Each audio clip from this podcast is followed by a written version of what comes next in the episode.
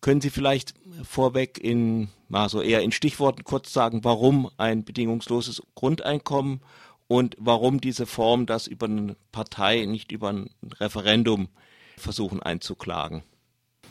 Also das Wichtigste beim Thema bedingungsloses Grundeinkommen ist die Existenzangst äh, zu beseitigen und eben den jeden Einzelnen in die Lage zu versetzen, Nein sagen zu können, ob es jetzt um schlechte Arbeitsbedingungen geht, ähm, einen unangemessenen Lohn oder auch andere, vielleicht moralische Gründe, um jetzt zu sagen, dass man äh, mit der Situation nicht einverstanden ist, wie im Moment der Arbeitsplatz ist.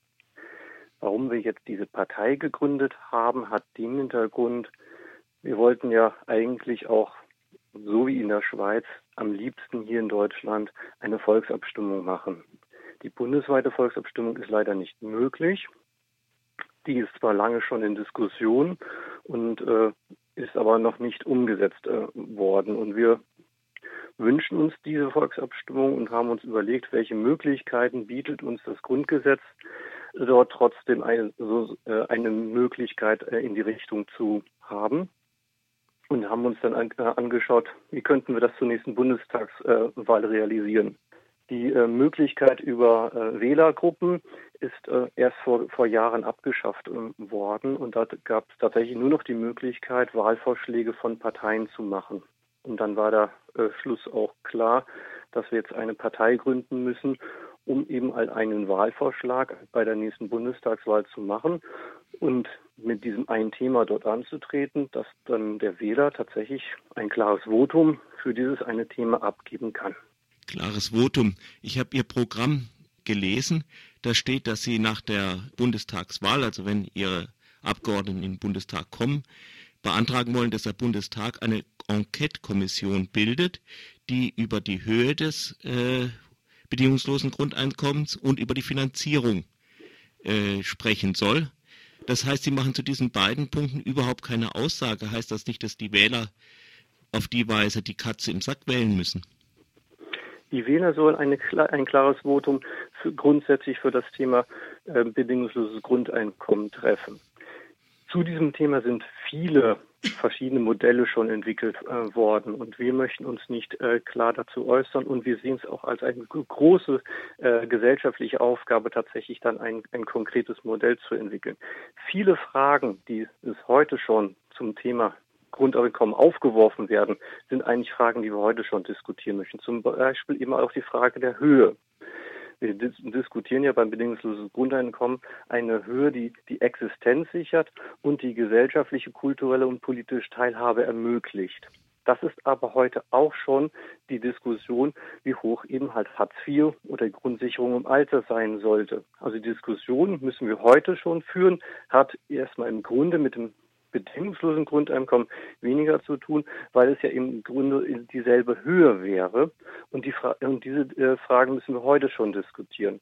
Wenn es aber eben halt in einen gesellschaftlichen Diskurs geht, eben auch äh, mit anderen Parteien und eben, ähm, wenn dieses ähm, Thema, das ja so weitreichend ist, dann ist es sinnvoll, eben halt tatsächlich eine Enquete-Kommission, die sich eben halt gerade mit solchen Zukunftsfragen beschäftigt, dort mit den Möglichkeiten auch des Bundestages zu führen.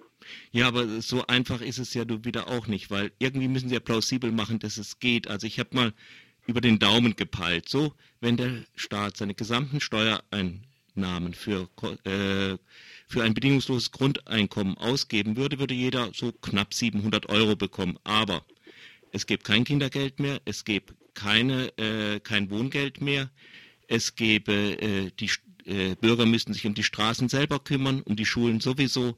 Also es ist durchaus Bedarf zu beweisen, dass sowas überhaupt möglich ist.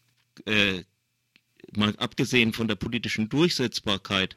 Also Jutta Dietfurt hat mal gesagt, wenn man das ähm, bedingungslose Grundeinkommen durchsetzen kann, dann könnte man auch die Revolution durchsetzen so weit müssen wir bei der ganzen Sache nicht gehen. Das, was wir tatsächlich machen können, wir müssen uns anschauen, bei den 144 Transferleistungen, die heute von 38 verschiedenen Behörden verwaltet werden, äh, müssen alle diese Transferleistungen auf den Prüfstand gestellt äh, werden. Also das Grundeinkommen würde hier auch zu einer Vereinfachung führen, tatsächlich auch zu einer Einsparung. Aber was man ganz klar auch sagen muss, äh, diese ganzen Transferleistungen können nicht abgeschafft werden. Immer nur in der Höhe eines Grundeinkommens. Wenn wir zum Beispiel die Pflegeversicherung äh, anschauen, dann könnte vielleicht die Pflegestufe 1 äh, durch ein Grundeinkommen ersetzt werden, aber keinesfalls eine höhere Pflegestufe. Also mehr Leistung, also auf den individuellen Bedarf, muss es weiterhin auch an der, äh, an der Stelle geben. Und die Frage bei einem Grundeinkommen auf der Finanzierung ist eher, ob wir in dieser Gesellschaft genügend Dienstleistungen, Güter herstellen und wie wir diese umverteilen. Die Finanzierung bei einem Grundeinkommen ist tatsächlich auch in Wirklichkeit das geringere Problem. Das Grundeinkommen führt zu einer immensen Machtverschiebung. Und da ist das größte Problem an der Stelle, dass gerade die Schichten in unserer Gesellschaft, die viel Macht haben, die am wenigsten gern abgeben möchten. Äh, warum schreiben Sie das dann nicht in Ihr Programm? wir wollten unser Programm recht kurz und knapp halten. Und unser Gründungsprozess war auch relativ knapp und wird bestimmt auch noch zum nächsten Bundesparteitag im März äh, entsprechend erweitert, mit dem wir dann auch konkret in den äh, Wahlkampf gehen werden. Jetzt noch eine weitere Frage. Also mit dem bedingungslosen Grundeinkommen werde ich dafür belohnt, dass ich als Deutscher geboren bin und dafür lebenslänglich bezahlt. Ja, doch. Da würde ich gerne mal einhaken, nicht als Deutscher. Also so äh, in Anführungszeichen rechte Propaganda möchte ich gleich den Riegel vorschieben.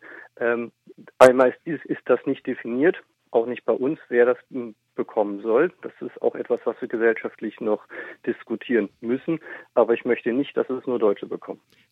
Das sehe ich schon auch mal eine wesentliche Aussage. Aber das Problem ist dadurch ja nicht ganz beseitigt. Wird das nicht einfach auch dann doch eben dadurch führen, dass die Leute sagen, eigentlich haben wir als Deutsche das Recht oder ich denke, sie äh, nehmen die Leute mit nicht deutschem Pass in Deutschland ja äh, nicht aus, wie ich jetzt da raushöre.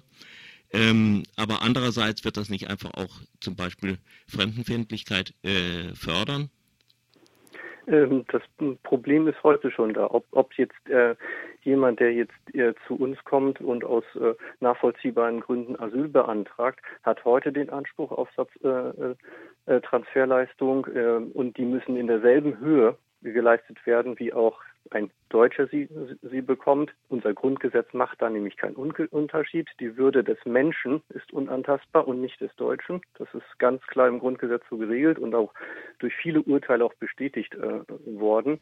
Also die Frage ändert sich an der Stelle überhaupt nicht, ob ich jetzt hierher komme äh, und jetzt die heutigen Transferleistungen in Anspruch nehme oder ein Grundeinkommen. Also das macht da tatsächlich keinen Unterschied es gibt da Berührungspunkte, nur ist das Grundeinkommen ja nochmal was anderes als die Transferleistungen, die bisher sind, sonst bräuchte man es gar nicht. Und ich denke, dass es da, also ich möchte Ihnen jetzt nicht irgendwie eine rechte Position unterstellen, Sie haben sich gar nicht in diese Richtung geäußert, aber dass das von rechten Parteien durchaus ausgenutzt werden kann.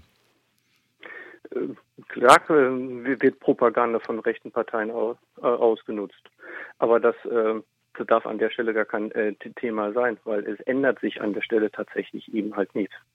Wir müssen uns tatsächlich noch über die äh, äh, Bezugsgruppen un unterhalten. Aber es könnte ja zum Beispiel eben halt bedeuten, jemand, der in Deutschland lebt, also hier seinen Lebensmittelpunkt hat und einen Aufenthaltsstatus äh, hätte. Das wäre jetzt auch für jemanden, der den Asylantrag bewilligt bekommen äh, hat und hier den Aufenthaltsstatus hat, der bekommt heute diese Transferleistung und auch erst dann bekommen würde er eben halt äh, als er Ersatz dann in Zukunft ein Grundeinkommen bekommen, wie jeder andere, der hier auch leben darf. Ja, da bin ich wieder auf der Seite des Konkreten. Dann kann man so Sachen auch in das äh, Programm schreiben, dass man irgendwie konkret drüber reden kann. Genauso wie bei der Finanzierung. Also es gibt nichts Gutes, außer man tut es. Es, sowas, es gibt eigentlich auch nichts politisch irgendwo über entscheiden kann, solange es unkonkret bleibt. Eher konkret werden hoffentlich die anderen Parteien an diesem Thema. Wir möchten ja besonders mit einem klaren Votum zum Grundeinkommen die anderen Parteien wieder dazu ermutigen, sich zu diesem Thema auch wieder konkret zu äußern. Jede Partei hat eine bestimmte ähm, Wertekanon, die er vertritt und hat auch bestimmte äh, äh, Beziehungen dann zum Grundeinkommen. Äh, und das, äh, dieses Thema wird ja in allen Parteien äh, diskutiert, nur leider nicht mehr in den letzten Jahren. Und die Ausdifferenzierung soll auch in allen anderen Parteien passieren. Wir möchten ja ein ganz klares Votum eben halt für das grundsätzliche äh, Thema und nicht für ein spezielles Modell oder eine spezielle Richtung. Und diese Fragen, die jetzt hier geklärt werden müssen, sind so allumfassend und die müssen in einem, einem gesellschaftlichen Prozess geführt werden mit allen Beteiligten.